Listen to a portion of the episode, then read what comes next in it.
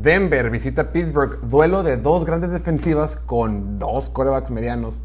Todas nuestras teorías de que la defensiva de Broncos era de élite se vieron confirmadas las primeras tres semanas.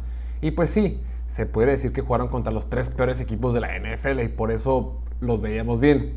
Sin embargo, frente a, frente a Lamar Jackson, que no necesariamente es el próximo John Elway, los vimos muy exhibidos. Vimos esta defensiva ser exhibida por más que tengan un montón de estrellas en su defensiva secundaria, que yo creo que es en papel la mejor defensiva secundaria, Denver no tuvo respuesta el domingo pasado ante el ataque aéreo de Baltimore. Lamar Jackson tuvo su mejor partido como pasador en lo que va de la temporada.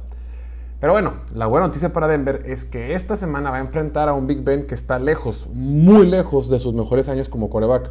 En lo que va de la temporada, Rodlisberger es número 28 en la NFL en cuanto a rating de pasador. Solo lanzado para 4 touchdowns y tiene 4 intercepciones. Y sí, hay que reconocer que su línea ofensiva no le ayuda mucho, sin embargo, hoy por hoy el Big Ben es parte del problema y no parte de la solución.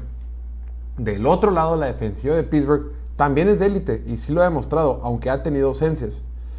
Y se va a tener que echar al equipo al hombro si es que, quiere que, si es que quieres que Pittsburgh tenga cualquier clase de éxito, va a tener que ser a través de la defensiva.